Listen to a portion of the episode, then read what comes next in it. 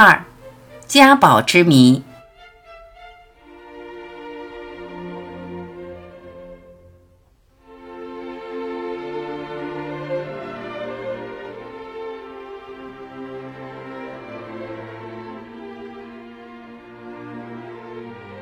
杨庆新少走很多弯路，七八岁时已经完成初级小学的全部课程。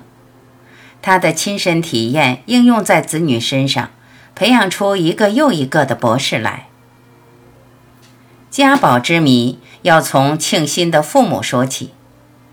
他的父亲叫杨同户，长期在外，先是出远门到山东武师读书，后来到县城。在高级小学教学，他讲授五六年级国文课，善尽职守，非常认真。不但要求学生熟读课文，而且还精选很多短文，每天背熟一篇，对学生毫不放松，一个接着一个检查。当时升学竞争已十分激烈，菏泽地区十一个县，仅有省立六中，现为菏泽一中一所中学。每年初中招生一百名，十一个县的高小毕业生都以考取六中为荣。有一年夏天，六中新生放榜时，其父所教的学生竟考取二十四名之多，占到那年录取新生的四分之一。由于教学任务重，人事繁忙，其父经常忙于业务，只是寒暑假期回家，偶尔小住几天。自庆新记忆时起，就很少跟父亲见面，教养他的责任便落在母亲肩上。他的母亲叫马万芝，比父亲大两岁。当时女子嫁到夫家，除了照顾丈夫外，更要紧的是侍奉公婆、操持家务。她的母亲不是一般女子，在娘家上过学，已读了几年私塾，知书达理，进退有度。能背诵不少古文，讲起故事来如数家珍。母亲是祖父的忠实信徒，思想一脉相承，能讲很多哲理，讲得如祖父一样，结合实际，入情入理。杨家多代单传，庆新是长子。他在老家时，弟弟还没有出世，上无兄姐，下无弟弟，只有一个妹妹兰弟，小他九岁。当时他是杨家一根独苗，因此老人对他十分疼爱。这样的富家独子一般是溺爱的，他家如何教子呢？母亲常说教子婴孩，他对孩子不教不惯，就连生活细节也不放松，生怕他走错一步误入歧途。他给孩子约法三章：一讲勤俭，在生活上讲究自立。凡是饮食起居都让庆新自己动手，大人不替他操持。父母的用心良苦，意在培养他的自立精神。因此，他很小就能独立，学会了自己照顾自己。在日常生活用品上，母亲力求节俭，唯恐他注重衣食华美，不务实际。母亲常像祖父那样讲：“从俭入奢易。”由奢入俭难，他让庆新粗茶淡饭、土布衣衫，养成朴素的习惯。对他既要求严格，又十分体贴。有一次，幼年的庆新生了一场重病，一连几天高烧不退，迷糊乱语，梦话不断。每当他睁开眼睛时，就看到母亲守在床前，细心照顾，熬汤喂药，忧形于色。蓦然间，他发现母亲瘦了，脸上有皱纹了。幸亏不久，庆新的病情逐渐好转。如若再多病几天，母亲非要病倒不可。那场病后，庆新好几年里饭量很小，身体瘦弱，大眼长脖，人们戏称他为长颈鹿。母亲为让儿子增加食欲，每天数次进出厨房。为儿子做些有滋有味的饭菜，调他胃口。母亲守在身旁看孩子吃饭，若是多吃几口，他就开心，合不拢嘴。母亲爱他，疼他，但从不把骄爱挂在嘴上。庆心却体会到母亲在用整个生命来关爱他。二讲家规，国有国法，家有家规。一个国家如若没有国法，将混乱不堪，不能国富民强。相对于家庭，每个成员也应遵循家庭准则。那时教育方法落后，有体罚的陋习。母亲爱身则切，好动家法。什么叫家法呢？庆新幼年时，犯有过错就要挨打，有专门打人的工具叫家法。它是一个竹板或木板，在私塾学校里也有这样的工具，叫戒尺。老师打人时，右手拿竹板，左手抓住受罚者的指尖，打左手心，不打右手心，右手受伤，影响执笔写字。母亲一个人担当了严父与慈母的双重角色。庆新四岁时，母亲就教他识字，开始启蒙。那时他还是一个顽童，好动爱玩。母亲经常劝他认真读书。有一天静极思动，他抛下课本，跑到后院里东走西转，尽情耍玩。发现墙下排水沟里跑来一只小鸡，圆嘟嘟的身子，嫩黄的羽毛，旁若无人走来走去，一会儿低头觅食，一会儿抬头看人，可爱极了。他一时好奇，伸手把它捧起来，想着它大概饿了，高高兴兴地走进厨房，拿些小米，盛碗冷水，一点一滴地喂它。庆新沾沾自喜，兴趣顿起，跟着观看。他的母亲马万芝看着庆心来回奔跑，问他干什么，他吞吞吐吐说不清楚，拖延不住，最后吐露真情。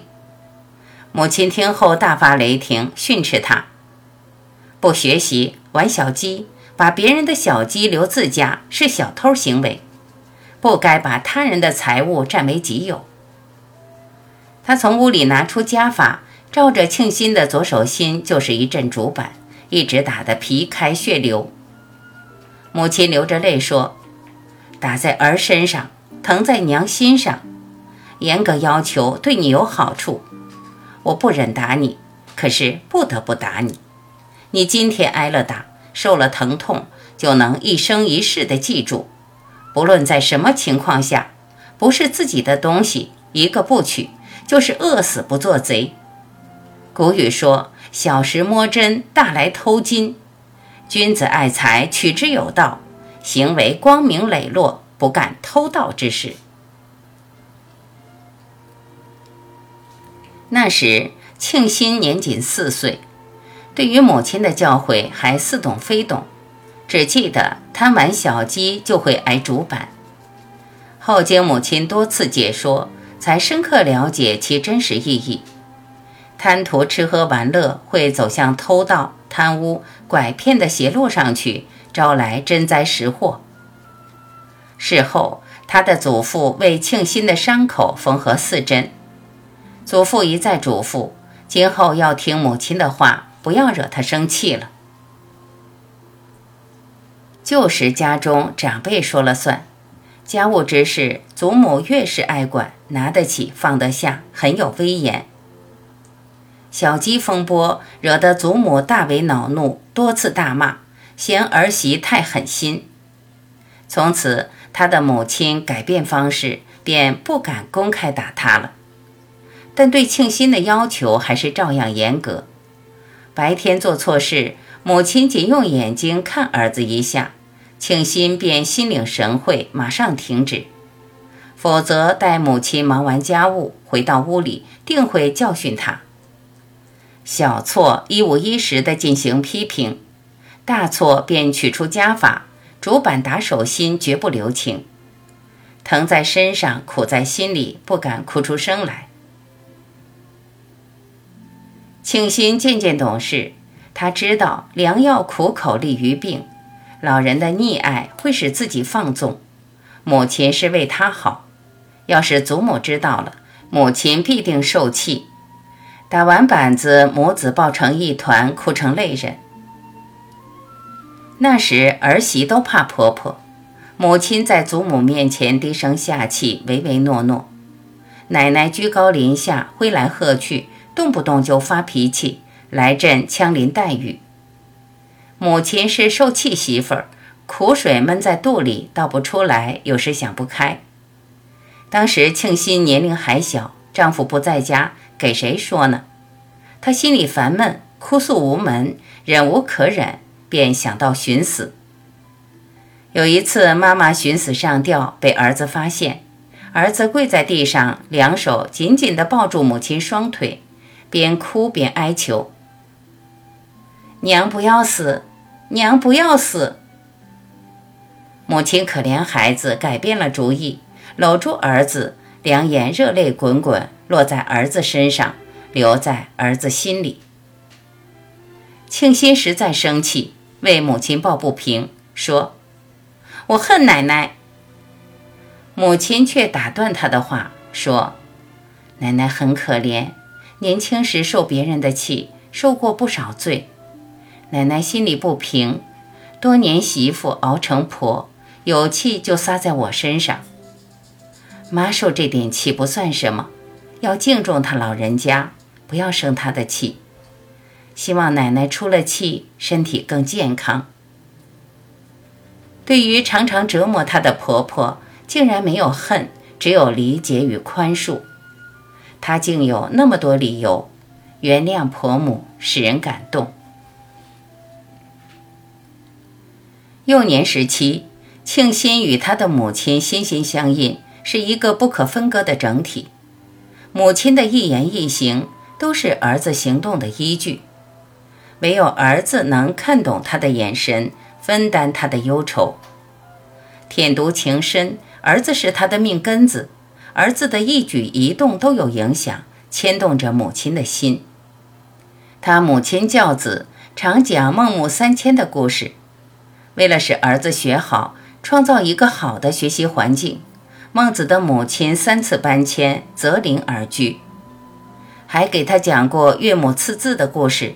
在岳飞的背上用针刺了“精忠报国”四个大字，使秦桧等奸臣见了丧魂落魄。母亲的教子精神可与孟母、岳母媲美。母亲就像无私的蜡烛，燃烧了全部的母爱，照亮了孩子的未来。经过几年的言传身教，年幼的庆心逐渐形成读书的习惯。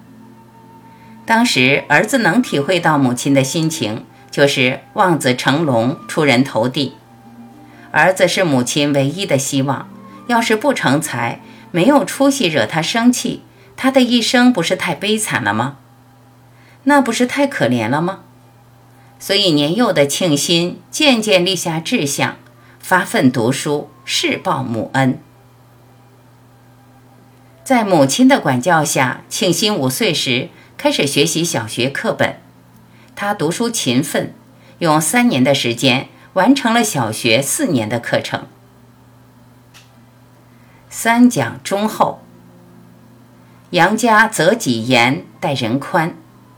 庆新跟别的同学吵架，母亲总是先批评儿子，并不偏向他。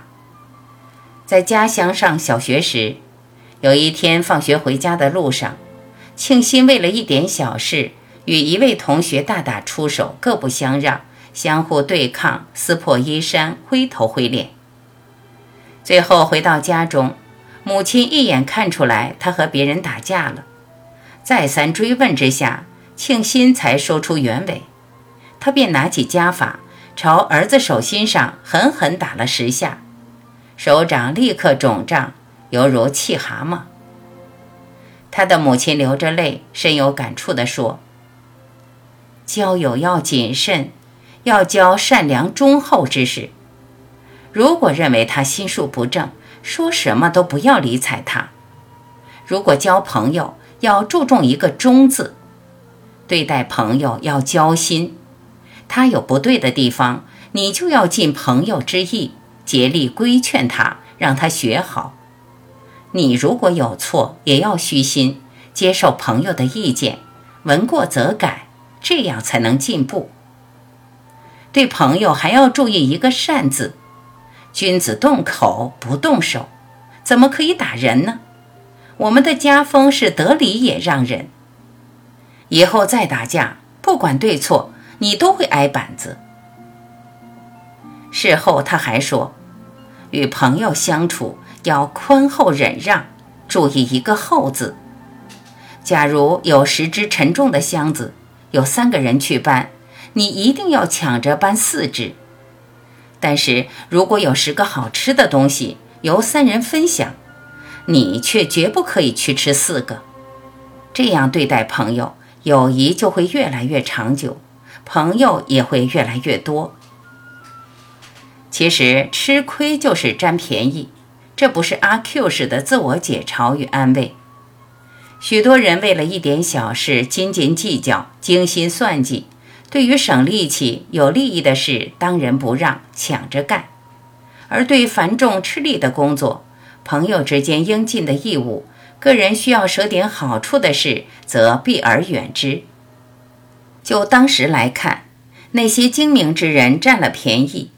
但长此以往，人们发现他过于聪明，谁还愿意去跟这种人交往呢？他省下力气占了小便宜，却没有想到后果严重，没有朋友相助，个人孤独无援地面对艰难，这不是因小失大吗？这不是得不偿失吗？他的母亲心地善良，帮助别人不遗余力。当时有位亲戚小孩患病无粮保命，到杨家借钱。当时祖父去世，祖母当家，祖母心胸狭小，打发很少。母亲见了过意不去，就将他拉回房中，将自己陪嫁的首饰包好，悄悄地相赠。亲戚感动得叩头谢恩，趴在地上不起。后来这件事传到祖母耳朵里。还将母亲骂了一顿。母亲教育儿子，长大以后要诚心助人，向大家不断奉献，只求耕耘，不求回报。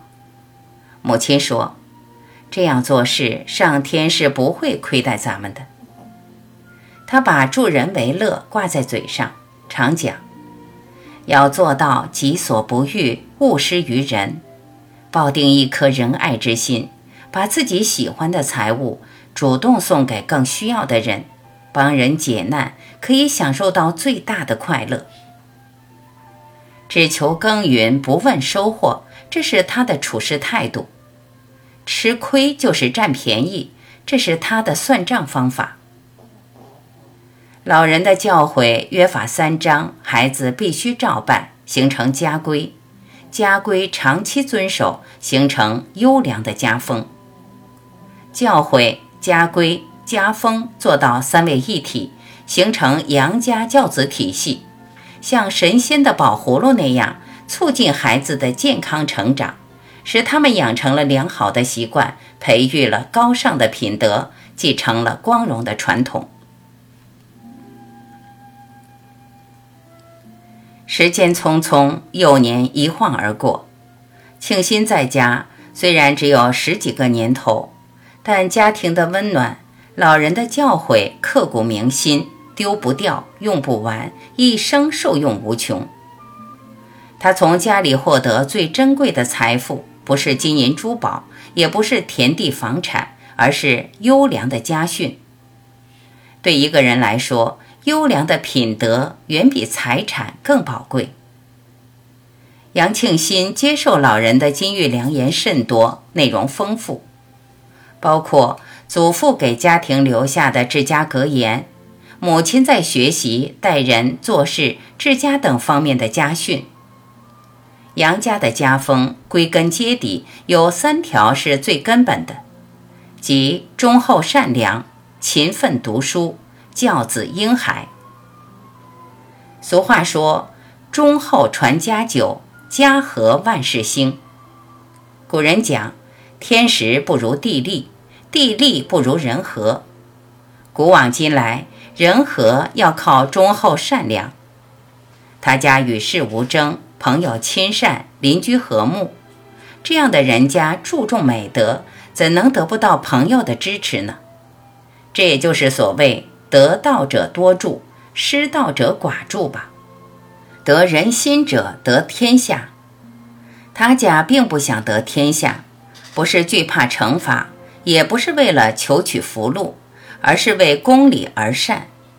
他总不忘祖辈的遗训，坚持忠厚善良和勤俭朴素。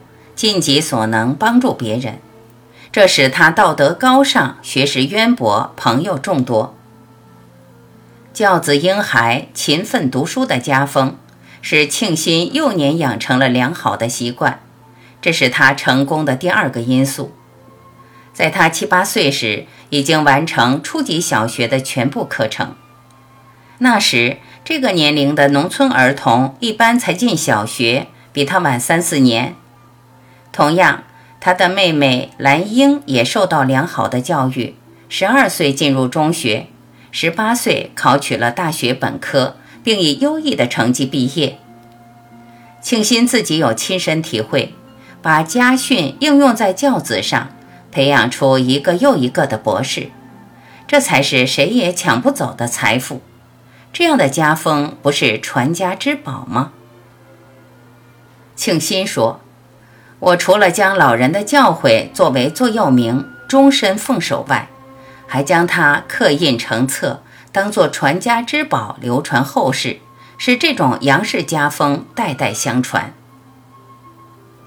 庆新自幼受到严格的教育，本该一帆风顺，可天有不测之风云，人有旦夕之祸福。一九四一年，那是个风起云涌的年代。战火连天，硝烟弥漫。村里人发现五位学生不见了，他们都是年轻气盛的青少年。晚饭时，各家大人吃不下饭，心急如焚，到处打听，后得到一点蛛丝马迹，传说他们去打日本鬼子去了。这个消息迅速在全村传播开来。那年，杨庆新十二岁，忽然失踪了。他的母亲急忙打听，发现家里的德国手枪不翼而飞，心中难过如百爪挠心，泪湿衣襟。他的父亲回家责怪母亲治家不严，竟允许这样年幼的儿子去和正规日军拼命。母亲更不是滋味，无奈奔跑到处寻找。第二天炮声隆隆，传说日军大队人马回来了。血洗了那个村寨，家中的人都快急疯了。庆新的命运如何呢？且听下回分晓。